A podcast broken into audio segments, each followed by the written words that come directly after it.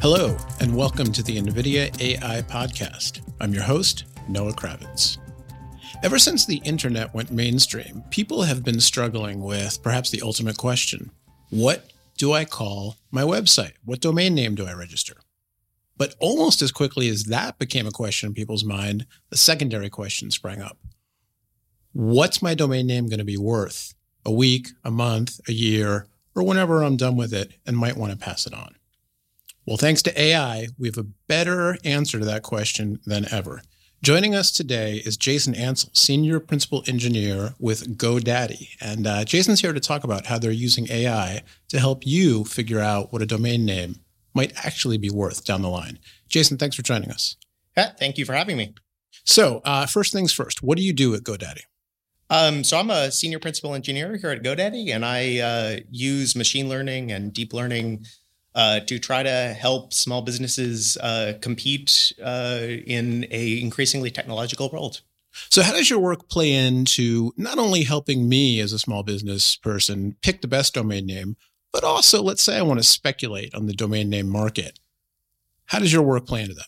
Yeah, so the the domain name aftermarket is a really interesting thing, and and it's been growing a lot in recent years. If you have a domain name and you want to sell it, you can go to GoDaddy or uh, a website that GoDaddy offer, offers called Afternic, and you can list your domain name for sale. In the current experience, there will be this box where you have to enter in uh, what the value of the domain name is. And if you're a uh, expert in domain names, you've been in the domain name industry for a while, you know, you, you have a pretty good sense of what to enter into that box. But it can be very, very hard for a small player or an individual who's maybe selling their first domain name to know uh, what a good value is. So, uh, in the last year and a half, we've been using deep learning to try to model this market for domain names and predict what a domain name will sell for. And our deep neural network is currently about 25% better than a human expert. So, we can give this small player in the market uh, advice about what to ask for and or if they're buying we can give them confidence that they're getting a good value and help uh, these sort of little players uh, compete with these more experienced domainers. So you said uh, your system currently can predict about 25% better than a human can. Can you break that down a little bit in terms of I'm going to get a 25% better value for my domain name or just kind of walk me through the experience. I'm registering uh, noahsamazingwidgets.com. What happens? So the way to think about the value of a domain name is what would it sell for? At GoDaddy, we operate the largest aftermarket for domain names. Uh, so we have lots of data. We have more data about what names sold for in the past uh, than anyone else. How big is the market roughly? Uh, so if you go to GoDaddy today, you'll see tens of millions of domain names uh, listed for sale. And not all of those domain names sell. So looking at historical sales there's millions of sales and you can divide those sales into different types. So there's sale models where you auction a domain name in a short period of time and there's sales models where you list a domain name for sale and perhaps have a haggling process to arrive at a price with a buyer. Gotcha. Okay so i'm i'm typing my domain name into the box and what happens? We will take that domain name. Domain names are an interesting problem area because there's aspects of natural language processing in there. Like domain names consist of words, but they're not really sentences. And there's also lots of pieces of a domain name that aren't words that are important to take into account. You know, for example, if you're looking at some domain name .com, if you're using a housing analogy, your neighbors are the .net, the .org, uh, the .info, so just like in how, how, housing, like if your neighbor is a vacant house, you know, that's probably bad for your value. And if your neighbor is a really nice house, it's good for your value. Right. We can look at how each of these neighboring TLDs is being used. We build a vector embedding to model every use of those things. And we also use natural language processing techniques. So we use an RNN, a uh, recurrent neural network, with a vector embedding of words. And then we take the output of that RNN and we feed it into a fully connected neural network where we incorporate these other features that aren't uh, associated with the individual words in the domain name. So when you're talking about natural language processing for something like domains and you you gave the example of, you know, to use your real estate analogy, location is everything and you've got these different dot extensions. Mhm. I've noticed in the past, you know, five years, let's say, there have been trends where there were a lot of websites that used .us at the end, for Mhm. instance, and and would use those to create a, a word, an English language word that people recognized. Um, delicious was the one that comes to mind, right, with the Mhm. .us at the end.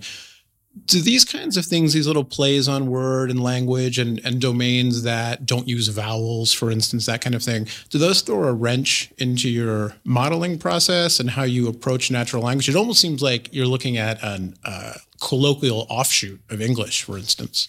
Yeah, and and it could be challenging in that the language that one uses for domain names, it's sort of like English or or whatever language you're using, but there's definitely uh, the way that words are used in domains is a little bit different than how they're used in sort of natural language like books.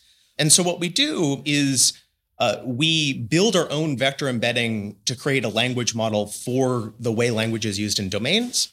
And we do that using a different data set where we actually take the list of every single domain name that's registered, which is hundreds of millions of domain names. And we use sort of a word2vec skipgram type model to uh, train a neural network to start guessing domain names, where you'll give partial domain names and the neural network will have to guess the rest of the domain name. And over time, you build a, a language model that represents how things are used in domain names, where, you know, in, in sentences, like the letter I has one meaning, but if you put I at the beginning of a domain name, it, it has a little bit of a different meaning than, than uh, in English. Different connotation, totally. Yeah. That's fascinating. Um, so let's go back a little bit and, and talk about your background. Um, when you were a kid, did you know you wanted to be a uh, machine learning expert working with the different connotations of the letter I and domain names? What? How did you get into this stuff? Yeah, so I, I was interested in in computer science very early on, and so I uh, was teaching myself C uh, when I was in high school, and and uh, was definitely excited about it. I uh, got a PhD from MIT uh, about four and a half years ago, and my PhD was on the boundary between compilers and programming languages and machine learning. So I was doing creating new programming languages that allowed uh, programs to adapt. So it's something called program auto tuning, where we found that uh, the fastest program you could create was different on different architectures. So if you were on an AMD machine, you might want to run a slightly different algorithm than if you were on an Intel machine to get the the the best performance. Right. And so we we created programs that could change and adapt to get the best performance on their specific architectures.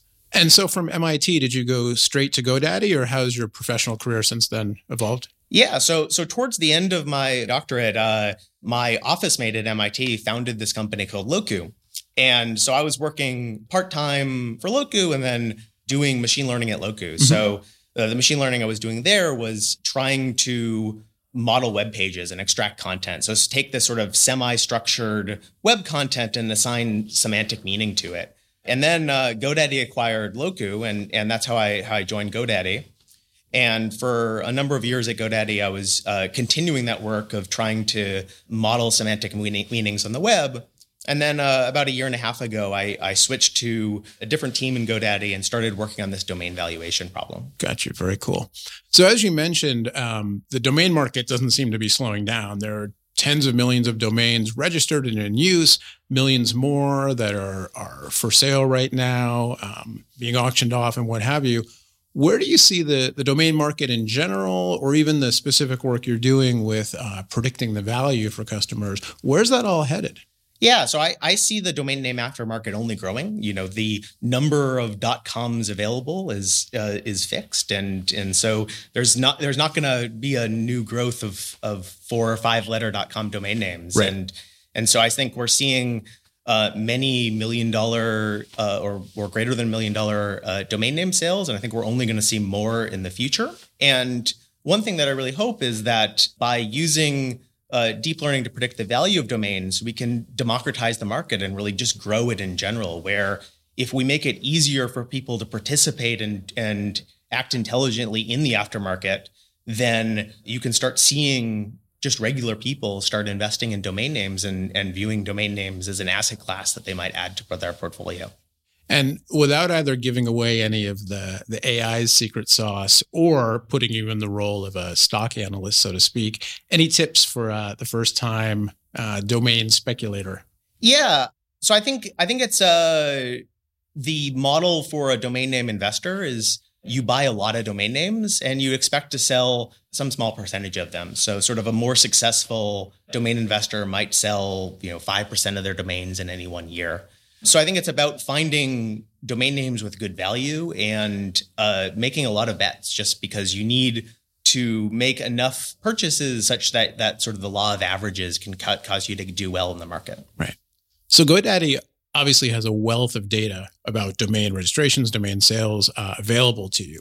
And I understand uh, you're using it in kind of a unique way uh, with a, a, tiered approach to neural networks. Can you speak a little bit about that?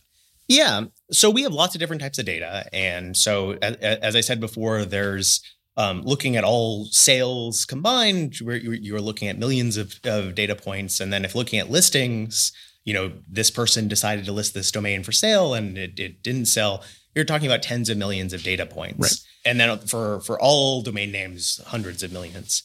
And within each of these categories, um, there's different subtypes. So there's, you know, you want to model an auction a different way than you'd model a, a thing where you listed it for sale and waited for three years. And uh, similarly for listings, it matters who's listing it because people have different strategies and um, also the time. And so the way we use all these different data sources is we actually have a tiered approach with a total of 11 neural networks. So we have neural networks that model the different markets, and those those neural networks will use vector embeddings to represent different what we call contexts. So uh, the idea is that a sale that involved negotiation and haggling over the phone will have one context, which will create a vector embedding for. Um, and we'll also create vector embeddings for different years because the markets change over time. And then we also have models that predict uh, list prices. So, what would this person list for versus what this uh, another person would list for? And uh, we modeled the probability of sale. So, you know, if you look back in the history of a domain name, you might have something that was listed for $4,000 for one month, and then the person decreased the price to $3,000. Then they took it off the market for a week, then they put it back on the market for, for uh, something. So you have these sort of complex histories of different list prices. And we train a neural network to basically say, okay, after this complex history, did it sell? Yes or no? And each of these different models can be very good at their specific problem. But if you start combining them and taking the output of some of these models, then feeding it into the others, you can create an approach that can have higher accuracy than models trained on just one data set. So the way we do it is we have sort of a first tier of neural networks that train on just one data source each. And then we have a second tier above that that takes the outputs from that first tier and retrains on, on each of these data sets. So you're training, trying to predict the probability of sale, um, but you have the uh, outputs of all these other models that are trained in different, different contexts. And then we have a third layer on top of that um, which we call the calibration layer. And the reason why we need that is that our models are context aware in their predictions. So we'll predict a different price for a negotiation that goes over the phone with haggling versus sort of a 30 day auction versus a, you know, what we call a buy it now, where someone just clicked a button and bought it for the list price without haggling at all. And so the overall market is some combination of all these different ways a sale could happen. So what we do is we take all of the raw predictions, basically every possible context a sale could happen, and we feed those into a third layer, um, which is also a neural network, which comes up with a uh, single prediction, which is uh, as representative of the overall market uh, as possible. And so, when you're offering advice, so to speak, to your customers, to would be sellers, is it including the type of listing they should have, buy it now versus auction versus buy it now versus auction, and is also including uh, the the length that the listing should be up there. Yeah. So looking forward, one thing we might be doing next year is creating tools uh, for domain investors to help model the portfolio. We're basically saying like, well, if you adopted this pricing strategy, here's how we think you're going to do. If you adopted this other pricing strategy, here's another thing you could do. There's also just general advice that's that's that's really obvious when you look at the data. And so that's stuff like you should put a reasonable price on your domain names in that uh, a large number of people uh, either put extremely high prices on their domain names, which turns off a lot of buyers, or they don't put a price. They basically say like, "Hey, as a potential buyer, you have to make an offer," and so you should. Uh, as a, a, seller of domain names, you should price all your domain names reasonably. You should have them configured so that a buyer can, with just one click, get that domain name transferred to their, their account. And then looking forward to next year, we might have some interesting modeling tools where we use these probability of sale predictions where we can basically say, you know, here's the graph where on one axis you have all the possible prices you could ask for. And then on, on the y axis, you have here's the chance that you're going to get a sale in one year. So then in your tools that you offer to customers when you're advising them, so to speak, on domain investing, do you offer up specifics in terms of oh for for this domain or for your portfolio you should use buy it now versus auction. You should use a low listing price versus a higher one? Do you get into that level of detail with the predictions yeah so the the current offering that we're showing our customers is just showing one price and that's the price that it's most likely to sell at Internally, we have these probability of sale models. So we can generate graphs where at every possible list price, here's the probability that that domain name will sell and from that you can get you know one year revenue maximizing prices and you can create all sorts of interesting tools where you can model a domain investor's portfolio and basically show them the trade-offs basically saying if you price this way here's how we think you're going to do. If you price this other way you're going to do differently. And in 2018 and in the future we may be uh, exposing different uh, different tools like this to our customers to help them price their portfolios optimally. And but there's there's just general advice that we're giving our customers today, and then that that you know general advice is uh, you should put a reasonable price on all your domain names. You know, there's there's many people who either price far too high or they don't put a price at all where they, they're forcing their customers to make an offer and then enter a haggling process which is slow and, and can turn off a lot of potential buyers and so our general recommendation would be put put reasonable prices on all your domains and uh, configure them so that they can be bought instantly, so they can uh, someone can click a button and, and get the domain. So all of this leads me to a kind of a general question about the ability to use the models and all the work you've been doing. And if you put a different set of data into it, what might happen? I'm thinking about the psychology of buying and selling and where you price your offering in terms of the housing market, which is a hot topic where we are right now in the Bay Area. Yeah, it, there's definitely a lot of similarities to the housing market and in, in how I think if you look at the Zillow's estimate, increasingly the Zillow est- estimate is starting to impact the sale prices of houses where initially the sort of the the directional flow of information was you know sale prices informed how the Zillow's estimate was built uh, but today, uh, it's it's bidirectional, where if the Zillow's estimate is high, then your house is likely to sell for more, and if the Zillow's estimate is low, it's likely to sell for less. And one thing we're we're hoping will happen in the future is we'll start to bring more consistency to the domain name market. Where if you look at sales in the past there's just a lot of randomness and a lot of noise and and you know some buyers overpay and and some sellers you know ask for too little. And and as we just put more information in both parties hands we can make the the market more efficient and uh, more fair to everyone. Great.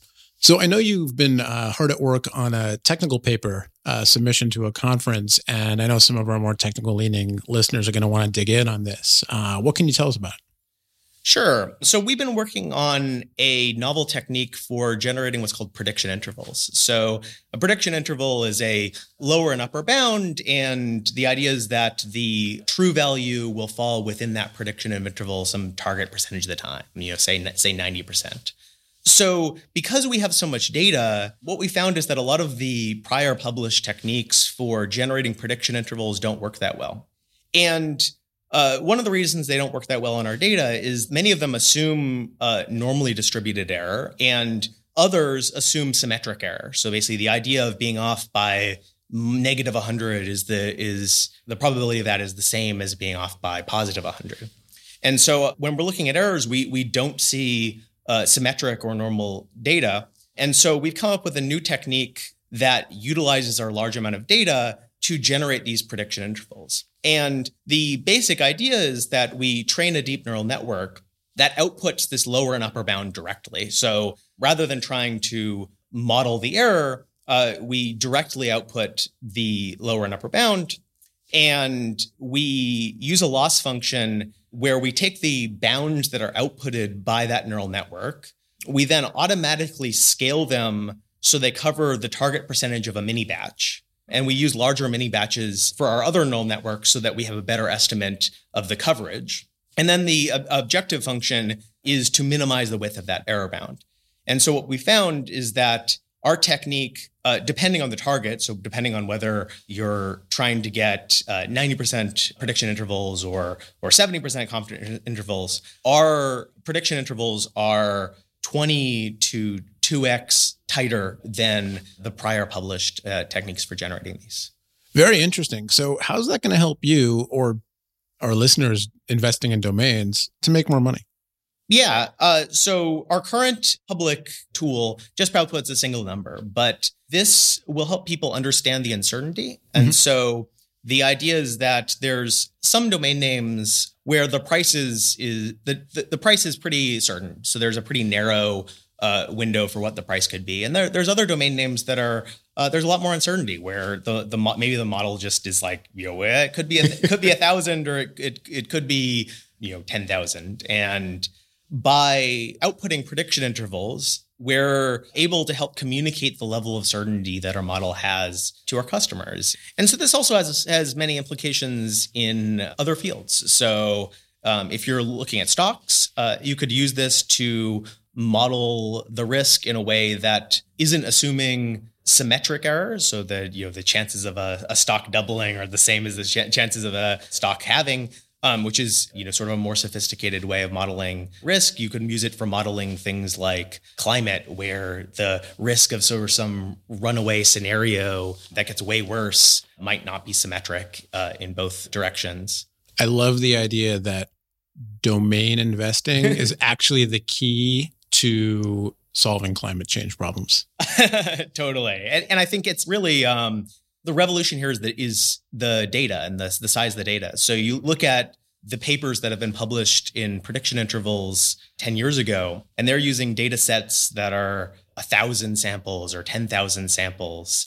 And the type of techniques that we're using just don't scale down that that much. And so in this era of big data, all of a sudden you can use really more powerful and and different techniques that that just don't work for for the data sets yeah. of a few decades ago. And is that that still accelerating in terms of your ability to get better output, crunch more data, you know, tweak your models as the tech is allowing you to do so? Is that still going to ramp up in the next few years? Oh, definitely. I, I think that we're looking forward, we're only going to have more data and the computing power behind it is is growing at a, at a really fascinating rate. And so I'm uh, hopeful that we'll find sort of even better techniques uh, in the future. Awesome.